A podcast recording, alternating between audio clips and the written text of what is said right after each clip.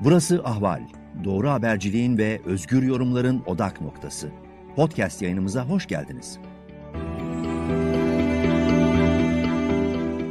Merhaba sevgili Ahval dinleyicileri. Ben Gülten Sarı Konuşa Konuşa programıyla karşınızdayım. Bugün yeni anayasa çalışmalarını, tekliflerini ve aynı zamanda kamuoyu araştırmalarını konuşacağız. Elbette bir konuğum var. Konuğum, konuğum Turizm ve Kültür Eski Bakanı Ertuğrul Günay. Ertuğrul Bey hoş geldiniz yayına.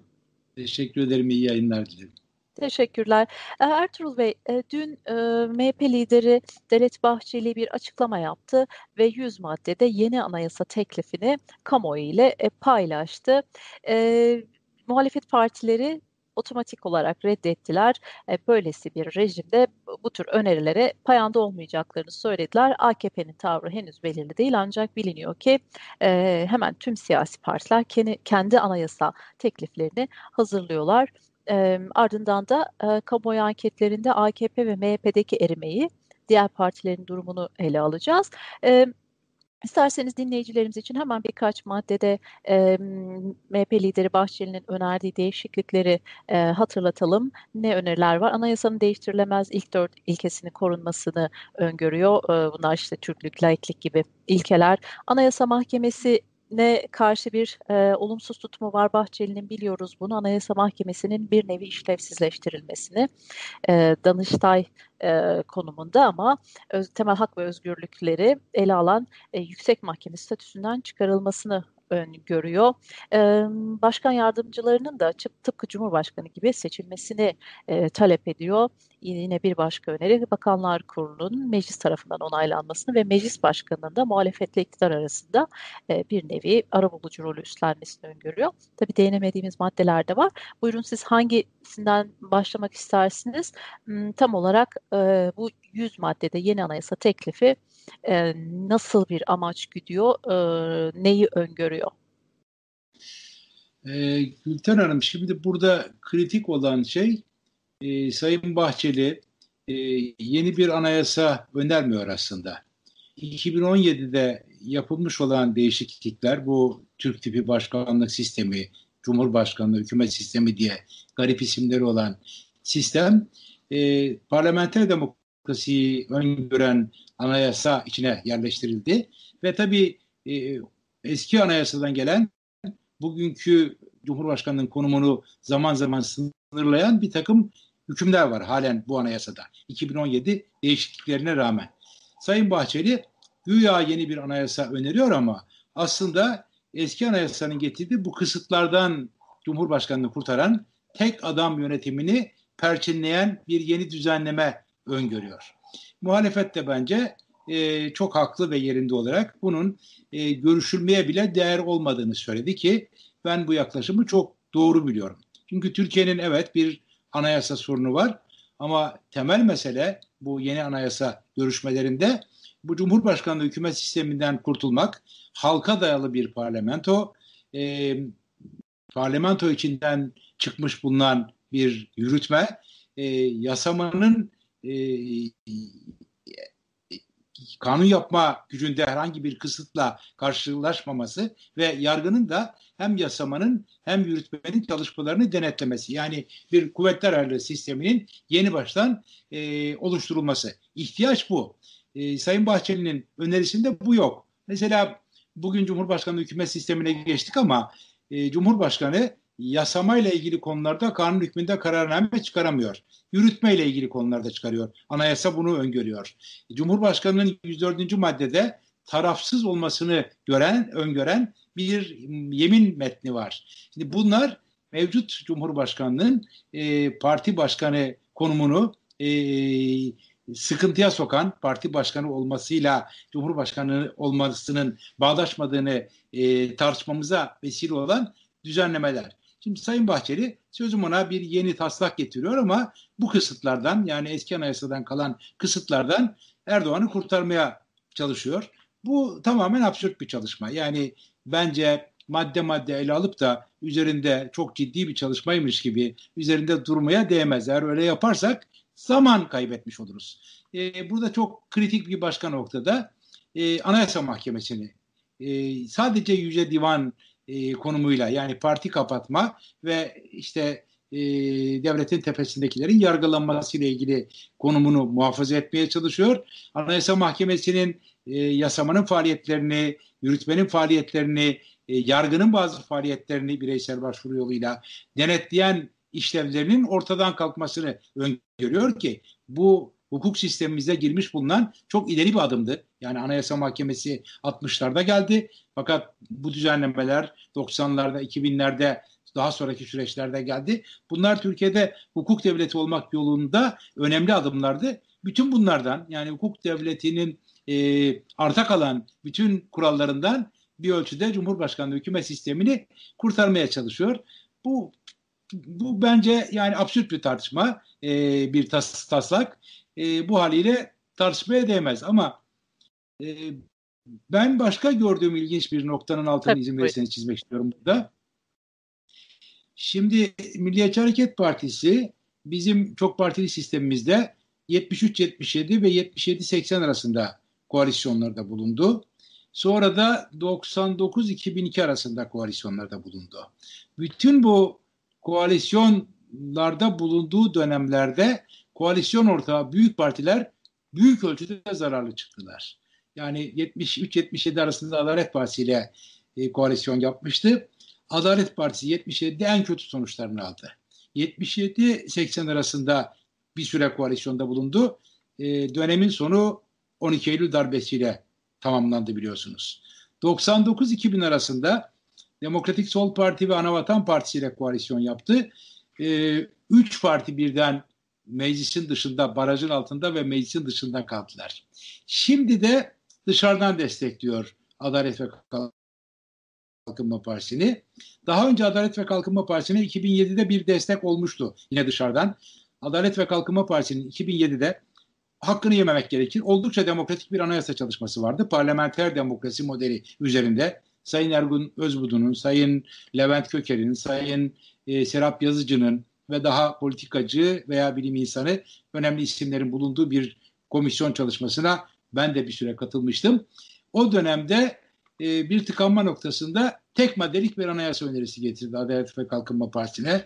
Kılık kıyafet düzenlemesiyle ilgili ve o düzenlemeyi AKP kabul etti o zaman. O işin o sürecin sonu da Anayasa Mahkemesi'ni de kapatma davasıyla tamamlandı. Yani MHP bu kez de Anayasa Mahkemesi'ni yok etmeye dönük bir taslak öne sürüyor. E, temenni ederim ki Adalet ve Kalkınma Partisi önceki ortakların başına neler geldi ve daha önce kendisine verilen destekten hangi sonuçlarla ve hangi badirelerle çıktı bunlardan e, temenni ederim ki ders çıkarmış olur. Peki Ertuğrul Bey şöyle yorumlar da var.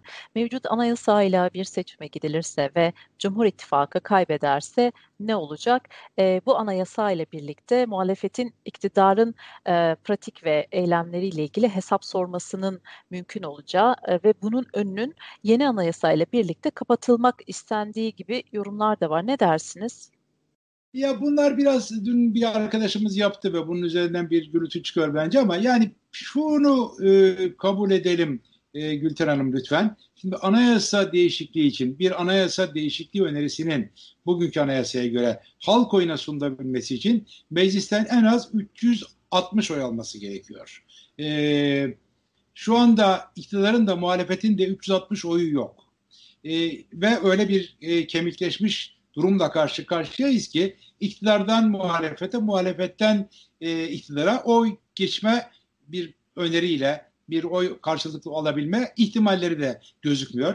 O yüzden yani bu seçimden önce anayasa değişikliği olmaz. Bunlar başka bir takım yani Türkiye'yi seçime taşıma, başka bir takım tartışmalar yaratma, gündemi değiştirme gibi başka vesilelerle gündeme gelen konular. Yani ben doğrusu Türkiye'nin evet bir anayasa değişikliğine şiddetle ihtiyacı var. Aslında 90'lı yıllardan bu tarafa Türkiye köklü bir yepyeni anayasa yapsaydı çok iyi olurdu ama hep maalesef dönem dönem ve parça parça anayasa değişiklikleri. Kimi zaman iyi, kimi zaman 2017'de gördüğümüz gibi kötü değişiklikler yapıldı. Türkiye'nin bir yeni anayasaya yani halka dayalı, halkın oyuna dayalı, e, milli egemenliği gerçekten sahibine bırakan ama kuvvetler aralığında bütün kurumlarıyla ve kurallarıyla kurmaya çalışan demokratik, çoğulcu, katılımcı e, eşit yurttaşlık anlayışı üzerinde şekillenen, adalet ilkesi üzerinde şekillenen bir yeni anayasaya ihtiyacı var. Bu açık. Ama bugünkü meclis aritmetiği bu anayasayı yapamaz. Yani bugünkü iktidar ve muhalefet e, yapıları böyle bir anayasa yapamaz. Doğrusu şudur. Önümüzde 3 vakte kadar seçim var. Yani 2023'e kalacağını ben sanmıyorum. Bu yıl değil ama 22'de seçim olması kuvvetle muhtemeldir. E, seçimde büyük tartışmalardan birisi anayasa olacak zaten. Her parti anayasa önerisini halka anlatacak. Hangi blok çoğunlukta olursa o gelecek ve yeni dönemde anayasasını yapacak. Eğer muhalefet e, bütün bu parçalı yapısına rağmen ortak şeyler söylerse yani e, halka dayalı bir parlamento yapısı, halka hesap verecek bir siyaset yapısı, meclis içinden çıkmış ve meclise hesap verecek bir yürütme organı, tarafsız bir cumhurbaşkanı, devletin organlarının e, tarafsız biçimde e, ve ahenkli biçimde çalışmasını sağlayacak bir tarafsız cumhurbaşkanı, e, hukuk devletinin kuralları çerçevesinde e, yargı denetimi, e, bu çerçevede şekillenen bir anayasa önerisini farklı partiler ortaklaşa söylerler ve bir meclis çoğunluğu ve bir cumhurbaşkanlığı tabii eğer çıkarabilirlerse önümüzdeki seçimde ondan sonrası çok kolaydır. Yani Türkiye'de hesap vermekten sonuna kadar kaçmak mümkün değil. Siyaset adamlarının yapması gereken hesap verilebilecek konuma düşmemektir. Eğer vicdanlarında bir yerde hesap ver, vermekten sakınır durumdaysalar eninde sonunda hesap verirler. Bir biçimde hesap verirler. Yani bu işte bugün anayasa değiştirelim, bundan kurtulalım. Anayasa mahkemesi kalkar, normal mahkeme önüne gelir. Yani önemli olan bence bir iktidarın, bir muhalefetin, bir siyasetçinin hesap vermekten korkmaz bir durumda işlerini yapmış olmasıdır. Yoksa yani böyle bir takım e, parlamento oyunlarıyla bir takım anayasa maddesinin arasına cümleler sıkıştırmakla kimse hesap vermekten kurtulamaz. Bu ülkede biliyorsunuz yani e, bir takım e, yanlış şeyler, bir takım doğru şeyler yaşandı ama şunu unutmayalım. Türkiye 10 yıl, son 10 yıl içinde çok gecikmiş de olsa darbecileri bile yargıladı. Yani 12 Eylül'ün üzerinden şu kadar yıl geçmişken ki 30 yıl galiba geçmişti. 80, 2010 darbecileri bile çok gecikmiş bile olsa yargıladı. O yüzden yani siz yeter ki yargılanacak bir şey yapmayın. Yargılanacak bir şey yapmışsanız elinde konunda sonunda sizi yargılayacak bir merci bu dünyada ve öteki dünyada olur ve gelir. Peki Ertuğrul Bey, siz de bahsettiniz 363 sandalyeye ulaşması gerekiyor AKP ve MHP'nin e, 360 sandalyeye e, halk oylamasına gidebilmeleri için. Ancak e, atmosfer erken seçim için pek uygun gör, gözün görünmüyor çünkü ekonomi e, kötü durumda. E, Peki hangi seçenekler kalıyor? İşte milletvekili transferleri belki e, yine İyi Parti'ye yönelik belki hamleler olabilir. HDP'nin üyeliklerinin düşürülmesi, e, ara seçim zorlanması gibi. Ne tür seçenekler e, masada Şimdi, görünüyor? E, e, HDP'nin üyeliklerinin düşürülmesi bir kere bu tartışmada hiçbir anlam ifade etmiyor. Çünkü meclis tam sayısı üzerinden hesaplanıyor. Yani şu kadar milletvekili eksildi. Biz onun üzerine nisabı düşürelim e, karar yeter sayısını demek mümkün değil. Meclisin tam sayısı 600 2017 anayasa değişikliğine göre ve 5'te 3 çoğunluk 360. Be, 5'te 3 çoğunluk e, evet 360 e, ya da 4'te 3 var e, 400 oy. O takdirde referanduma bile götürmeden eğer 400 oyu bulmuşsanız referanduma bile götürmeden anayasa değişikliği yapabilirsiniz. Ama referanduma götürmek için 160 gerekiyor. Bakın yapılamaz Ülker Hanım benim söylediğim budur. E, iktidar bunu taş bir kere e, belki Sayın Erdoğan şöyle bir oyun kuruyor olabilir. O bu konularda daha sofistike bir takım senaryolar gündeme getirebiliyor. Şöyle bir oyun kuruyor olabilir. Baştan da öyle dillendirdi. İşte sivil, katılımcı, şimdiye kadar millet eliyle bir anayasa yapmadık, gelin hep beraber bunu yapalım falan diye. Böyle sanki muhalefeti de masaya oturmaya çağırır bir dil kullanmaya kalkıştı. Fakat hemen ertesi gün Sayın Bahçeli e, mevcut sistemi e, tahkim etmek ve mevcut sisteme müzahir olmaktan söz ederek sınırlarını çizdi. Yani Erdoğan'ı destekliyor mu, köstekliyor mu zaman zaman bunu böyle çok ince hesaplamak gerekiyor. Çünkü Erdoğan e, daha böyle katılımcı bir anayasa yapalım, herkes otursun masaya demeye çalışıyordu. Bahçeli mevcut sistem gayet güzel işliyor, bunun eksiklerini giderecek bir çalışma yapalım diyerek Bunu iki ay önce de söylemişti. Bu anayasa taslağıyla da söylüyor. Elini kolunu bağladı. Şimdi e, Bahçeli'nin bu sınırlaması olmazsa belki Sayın Erdoğan ve AK Parti sözcüleri işte biz katılımcı, sivil, demokrat, yepyeni bir anayasa yapalım diye meclise bir teklif getirirler. Meclis o teklifi 360'da kabul etmediği takdirde o zaman buyurun seçime giderim diyerek yani bir tür anayasa referandumu gibi işi erken seçime taşımaya kalkışabilir. Ama benim gördüğüm kadarıyla muhalefet akılcı bir tutum alacak. Bunun sürmesini temenni ediyorum. Bu müzakereyi başlatmayacak bile.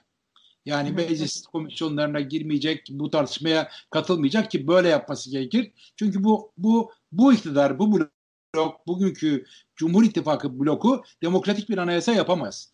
Bunun için Sayın Erdoğan'ın çıkıp bu Cumhurbaşkanlığı hükümet sistemi yanlış oldu. Tek adam yönetimi yanlış oldu. Bir ülkede bugün bakanlar kurulu yok biliyor musunuz mevcut anayasada? Bakın e, bizim halkımız işte filan bakan falan bakan değişti laflarından ortada bir bakanlar kurulu var sanıyor. Halbuki anayasayı açın bakın Türkiye Büyük Millet Meclisi Başkanlığı 2017 referandumuna giderken bir kitapçık hazırlamıştı. Her madde teker teker orada anlatılıyordu. Ben orada bir maddenin altını özel çizdim ve o tarihlerde yazılarımda, konuşmalarımda çok kullandım. Bir madde bu yürütmeyi anlatırken sistemde bakanlar kurulu yoktur diyordu. Türkiye Büyük Millet Meclisi Başkanlığı'nın 2017 değişikliklerini anlatan broşüründe açıkça sistemde bakanlar kurulu yoktur. Tüzel kişiliği olan bir bakanlar kurulu yok. Bugün devlet sekreteri konumunda arkadaşlarımız. Evet farklı isimler taşıyorlar. İçişleri, dışişleri, savunma falan filan ama devlet sekreteri yani Cumhurbaşkanı sekreteryası, Cumhurbaşkanı özel çalışma kabinesi anlamındalar. Bu, bu bizim 1876'dan beri süre gelen bütün anayasal geleneğimize aykırı. Bütün devletin imza yetkisi yani büyükelçiden, validen, işte kuvvet komutanından filan genel müdüre, genel müdür yardımcısına kadar tek kişide. Bakanların özel yetkisi, bakanların atama yetkisi yok. Tek kişide. Bu işlemez bir sistem. Bu yani ihtiyaçlar nedeniyle Sayın Erdoğan'ın dayattığı, kendine bağladığı bir sistem ama sürdürülemez bir sistem. Şimdi çıkar da 2017'nin üzerinden 18'de uygulamaya başladı. 3 yıl geçti. Çıkar da evet bunun işlemediği görülüyor. Bunun işlemediği ekonomiden görülüyor, sosyal yaşamdan görülüyor, toplumsal bölünmeden görülüyor, iç politikadan, dış politikadan her şeyden görülüyor. Bundan vazgeçiyoruz. Hatadan dönmek bir erdemdir. Evet bundan vazgeçiyoruz. Bunu arkadaşlar bana anlattılar ama bu, bu sistem bu başkanlık sistemi de olmadı. Türk tipi başkanlık sistemi ne demek bir kere yani? Zaten dünyada böyle Türk tipi hukuk, efendim Amerikan tipi hukuk, bilmem Afrika tipi hukuk diye bir şey olur mu? Bu hukuk evrenseldir, sistemler evrenseldir. Ne kadar evrenselse o kadar mükemmeldir ve o kadar çağdaştır. Yerli bu, ve milli belki. E, yerli ve milli işte bu yerli ve milli dediğiniz zaman işte biz bize benzeriz oluyor ve bunun dünyada bir saygınlığı olmuyor. Biz bundan vazgeçiyoruz. Evet parlamenter sistemin de aksaklıkları vardı. O aksaklıkları giderecek biçimde ki Adalet ve Kalkınma Partisi'nin 2007, 2002, 2011 seçim vaatleri parlamenter sistemi güçlendirmekte. Yani AK Parti'nin bütün müktesebatına aykırı bir şey söylemiyorum. 2002 metinlerini açsınlar okusunlar. 2007 metinlerini, 2011 metinlerini açsınlar okusunlar. Parlamenter sistemin güçlendirilmesinden söz ediyor. Oraya dönüyoruz. Desin o zaman herkes masaya otursun çalışsın. Ama hayır bu ucube sistemi tahkim edeceğiz dediğin zaman hadi kardeşim hadi işinize demek bence muhalefetin yapacağı en güzel şeydir. Peki evet. son olarak anayasa e, kısmı ile ilgili şunu sormak isterim. Bir de e, hazırlanma biçimine yönelik eleştiriler var. Kapalı kapılar ardında hiçbir sivil toplum kuruluşuna, hiçbir anayasa uzmanına danışılmadan e, bir şeyler pişiriliyor ve buyurun e, biz bunu hazırladık e, deniliyor. Bu burada da bir sorun olsa gerek galiba. Tabii yani 2011 12 13 sürecinde bir çalışma oldu o zaman meclis başkanlığının başkanlığında ve e, oldukça demokratik bir sistemdi. Yani bütün partiler eşit sayıda katıldılar ve oradaki mutabakatla bütün partilerin yani MHP'den HDP'ye işte o zaman İyi Parti yoktu AK Parti'den CHP'ye e, bütün partiler 60'a yakın maddede değişiklik için anlaşmışlardı. Mesela onun üzerinden gidilebilir. O bir çerçevedir. O ortaklaşa yapılmış bir çalışmadır. Anayasa e, gerçekten bütün toplumun içinde yaşayacağı her siyasi görüşün kendisini güvencede ve yurttaşın kendisini güvencede hissedeceği bir bir ana hukuk sistemi ise bunun kapalı kapılar arkasında e, hazırlanması elbette sistem, işin mantığına aykırı. Bu ne kadar sivil toplumda barolarla, meslek odalarıyla, e, basınla, kanaat önderleriyle, üniversitelerin ilgili kürsüleriyle paylaşırsanız o kadar toplumsal mutabakata dönük bir adım atmış olursunuz. Hayır biz kendi anayasamızı yapıyoruz. Buyur kardeşim gücün varsa yap diyeceksiniz o zaman. Biz bu çalışmaya katılmıyoruz. Çünkü sen bunu kimseye danışarak değil, kendi kafana göre ve işte iktidara bir ölçüde e, tuzak mı kuruyorsun, yardım ediyorsun. Orasını ben çözmüş değilim ama öyle bir şey yapıyorsun. Buyur yap diyeceksiniz. Ve bence bu tartışmanın içine çok fazla işte o madde böyle mi söylüyor, bu madde böyle mi söylüyor diye ayrıntıyla çok da fazla meşgul olmayacaksınız bence. Peki, isterseniz biraz da kamuoyu araştırmalarında Cumhur İttifakı'nın giderek eriyen e, oy oranına bir bakalım. Metropol'ün son anketi, e, Türkiye'nin nabzı Nisan 2021 anketi. E, işte bu pazar seçim olsa hangi partiye oy verirsiniz sorusu soruluyor. Katılımcıların bu soruya yanıtı %27.1 ile AKP oluyor. MHP diyenlerin oranı %8.7 yani Cumhur İttifakı'nın oy oranı %35.8 bandında görülüyor ki uzun zamandır %40'ın altında bir seyir var iki partide zaten. E, CHP'nin oranı da çok yüksek değil 18.3 görünüyor. İyi Parti %10.7 ve kararsızlar da %8.7 civarında e, seyrediyor. Bu e, büyük erimenin sebeplerine dair siz neler söylersiniz? E, büyük erimenin e, sebeplerinden birisi bu baştan beri konuştuğumuz yani Türkiye 2018'den bu yana e, tek adam modeliyle süründürülmeye çalışılıyor, yönetilemiyor. Bakınız e, kaç tane Cumhurbaşkanlığı kararnamesi çıktı biliyorsunuz. Kanun hükmünde kararname. E, bunların önemli bir çoğunluğu önceki kararnameleri düzeltmekle ilgili.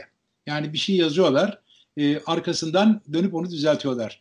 Şu son en son bakanlar değiştirilirken hatırlayacaksınız resmi gazetede bakan değişikleri yayınlandı bu işte hakkında çeşitli söylentiler bulunan Ticaret Bakanı'nın görevden alındığı yazılıydı. E, Aile ve Sosyal Güvenlik Bakanlığı'na da iki yeni atama çalışma ve sosyal güvenlikte iki yeni atama yapıldığı yazılıydı. Fakat oradaki Sayın Bakan'ın görevden alındığı yazılı değildi. Yani bu kadar kafa karışıklığıyla, bu kadar yorgunlukla malul bir bir yönetim anlayışı var. Bir bakanı görevden alıyorsunuz. O bakanlığı ikiye bölüyorsunuz. E, iki yeni bakan atıyorsunuz ama o bakanın görevden ayrılan Sayın Bakan'ın adını bile kararnameye yazmayı unutuyorsunuz. Geçenlerde başka bir benim çok e, böyle eğlendiğim bir başka e, birkaç ay önceydi galiba Şubat'taydı. E, bir dil kurultayında konuştu Sayın Erdoğan. E, iki yıl önce Sayın Binali Yıldırım'ın yaptığı konuşmanın kelime kelime aynısı. Yani bir metni almışlar, dosyadan çıkarıp önüne koymuşlar. Yani bu büyük saygısızlık biliyor musunuz? Yani bu metni verdiğiniz insan evet Adalet Partisi Genel Başkanı ama bir yandan da hukuken Cumhurbaşkanlığı görevini, sıfatını taşıyor. Yani yapılmış bir konuşmayı onun önüne nasıl koyarsınız? Yönetilemiyor Türkiye. Görünen bu. Yani bunu vatandaş görüyor. Bizim bizim vatandaşı, bizim solcumuz da sağcımız da yeteri kadar ciddiye almıyor. Böyle aşağı, aşağılayıcı te- terimler zaman zaman kullanılıyor falan ama bu vatandaş 1500 yıldır merkezi devletlerin yönetimi altında merkezi devletleri idare ediyor. Roma'yı idare etmiş, 600 yıl, 500 yıl Osmanlı idare etmiş, 100 yıldır da Cumhuriyet'te ilk defa söz ve karar hakkına kavuşmuş, onu ustalıkla kullanmaya çalışıyor çok sesini çıkarmıyor. Çok itiraz etmiyor. Ama çok kendisine tehlike gelecek, ülkeyi maceraya sürükleyecek, e, sürüklemeyecek bir eşik bulduğunda da gerekeni yapıyor. Ne zaman yaptı? Valla 50'de yaptı, 65'te yaptı, 73'te yaptı, 83'te yaptı, 2003, 2015'te de yapmaya kalktı. Muhalefetin e, yeteri kadar e, ortamı okuyamaması, iktidarın da acımasız biçimde yeni senaryoyu devreye sokmasıyla yeterli sonuç alınamadı. Oradan beri böyle iş sürünüp gidiyor. Benim gördüğüm sokaktaki nabız evet bu anketleri doğruluyor. Yani ekonomik kötü, dış politika kötü, e, sosyal barış kalmadı. İnsanların huzura ihtiyacı var. İnsanların güvene ihtiyacı var. Başka bir şey daha var. Bizim halkımızın elle gelen düğün bayram diye bir sözü vardır değil mi? Ya bir yasak koydunuzsa o yasağa siz de uyacaksınız. Halktan fedakarlık etmesini bekliyorsanız fedakarlığı siz başlatacaksınız. Tasarrufu siz başlatacaksınız. Halka örnek olacaksınız. Bunların olmadığını halk görüyor. Çıkıp sokağa bağırmıyor ama hep bunları bir yere yazıyor. Ve burada bütün mesele muhalefet 2000 bence 13-14'ten bu yana ilk seçim Cumhurbaşkanı seçimi 14'tü. Sonra 15'te seçim oldu. Sonra birkaç seçim daha oldu. O eşiklerde yeteri kadar yeteri kadar akıl kullanamadı. Fakat son yani 2018-19 genel ve genel seçimlerinde bir bir daha bir e, sağduyulu bir ortak davranış gelişmeye başladı. O ortak davranış sürerse yani Cumhurbaşkanlığı konusunda e, daha akılcı bir tavır alınırsa, daha partilerin dışından ama demokratlığıyla, deneyimiyle, dürüstlüğüyle güven verecek bir isim Erdoğan'ın karşısına çıkara, çıkarılabilirse. E, partiler farklı kürsülerden, kendi kürsülerinden ama ortak şeyler. Demokrasi, çoğulculuk, insan hakları, hesap verebilirlik, saydamlık bunları söylerlerse ve yeni anayasanın temellerini atarlarsa bence gelecek seçimde bu iktidar gider. Gider. Gitmesi çünkü e, siyasetin de gereğidir, tabiatın da gereğidir. Eğer gitmezse tabiata da siyasette de aykırı bir şeyler oluyor demektir. O yüzden ben anketleri ciddiye alıyorum. Yani anketlerle şimdiye kadar çok fazla meşgul olmadım. Çünkü ben sokağın nabzını kendim tutmayı severim. Sokağın nabzı da böyle. Yani ben anketi böyle okudum, ona inanıyorum değil. Hayatımda bunu yapmadım. Ama Anadolu'nun bir kasabasındayım. Birkaç kasabasıyla da sürekli iletişimim var. E, gördüğüm benim yani sokakta gördüğüm, esnafta gördüğüm, boyacıda gördüğüm, tamircide gördüğüm, sanayi çarşısında gördüğüm, halde gördüğüm evet bu 20 yıl fazla oldu. Bu iktidarın artık değişmesi gerekir kanaati toplumun ortalamasında var. E niye hala %30-35? E çok önemli imkanlar kullanıyor. Yani medyayı kullanıyor, sosyal yardımları kullanıyor, e, büyük bir beyin yıkama gücünü kullanıyor ama artık yeter noktasına geldi ve yeter ki muhalefet önümüzdeki süreçte doğru adımlar atsın, küçük gereksiz kavgalara girmesin. E, bence bu iktidarı demokratik yoldan sandıkta bu millet gönderecek. son, o, son olarak Ertuğrul Bey bir Z kuşağı tartışmasıdır. Aldı başını gidiyor Türkiye'de. Ee, iktidarda da bir panik var. Z kuşağını yakalayamadık, yakalayamayacağız, neler yapmalıyız gibi sanki görünen o. Ne dersiniz? E, genç kuşak çok büyük bir hayal kırıklığı içerisinde böyle geleceğine dair umudunu kaybetmiş vaziyette mi? Şimdi bu genç kuşak yani 18 yaşını dolduranlar oy kullanacağına göre gözünü AK Parti döneminde açtı. Ee, AK Parti'nin benim de şahsen zaman zaman artı puanlar verdiğim günlerini hatırlamıyor. O 10, 11, 12, 13, 14, 15 yaşına kadar geçti. Onun hatırladıkları iyi şeyler değil. Yani dış politikada iyi şeyler değil, ekonomide iyi şeyler değil, işte bu salgını yönetmede iyi şeyler değil, bu ayrımcılık, işsizlik en temeli, işsizlik. Bunlar bu alanlarda e, iktidarın çok büyük eksileri var e, ve Z kuşağı bunun içinde yaşıyor. Yani okuyorlar, Eğitim şu anda ne olduğu belli değil. Eğitim üretim, üretim sürecine onları katacak bir güvence vermiyor. Okul bitiriyorlar, iş yok. Okulda okuyorlar, geleceklerine güvenemiyorlar. E, toplumda o adalet duygusunun zedelendiğini, gelecek güvensizliğini ailelerinde, çevrelerinde yaşıyorlar. Son bir yine araştırma vardı. Ee, geçen seçimde oy kullanma hakkı olup da kullanmayanlar ve geçen seçimde oy kullanma hakkı olmayanlar. İktidar bloku ciddi biçimde burada aşağı gidiyor. Hani muhalefet de öyle çok almış başını gidiyor değil. Evet. Sorgulama var doğru ama iktidar e, karnesinde bu konuda bu gençlerden destek alabilecek herhangi bir icraatı sergileyemiyor. O yüzden sanıyorum gençlerin de katkısıyla, deneyimli insanların da yeter artık deyişiyle e, biliyorsunuz bu 23 yıllık tek parti iktidarından Türkiye 1950'de çıkarken yeter söz milletin de slogan. Galiba evet. işte şimdi onu yeni dönemde e, 2000'lerde bir kez daha yaşayacağız. Yeter bir kişi karar vermez. E, Türkiye bir kişiden büyüktür diyecek millet ve o büyüklüğü sanıyorum sandıktan herkesin göreceği şekilde büyük farklarla çıkaracak. Temennim budur. Tahminim de budur. Temennim de budur. Dileğim de budur. Peki. Yayına katıldığınız için çok teşekkür ediyorum. Ben çok teşekkür ederim bu imkanı verdiğiniz için.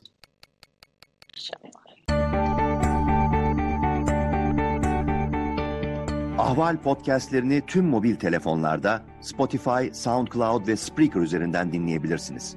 Apple iPhone kullanıcıları bize iTunes üzerinden de ulaşabilir. Türkiye'nin ve hayatın cıvıl cıvıl sesleri Ahval Podcast dizisinde. Kulağınız bizde olsun.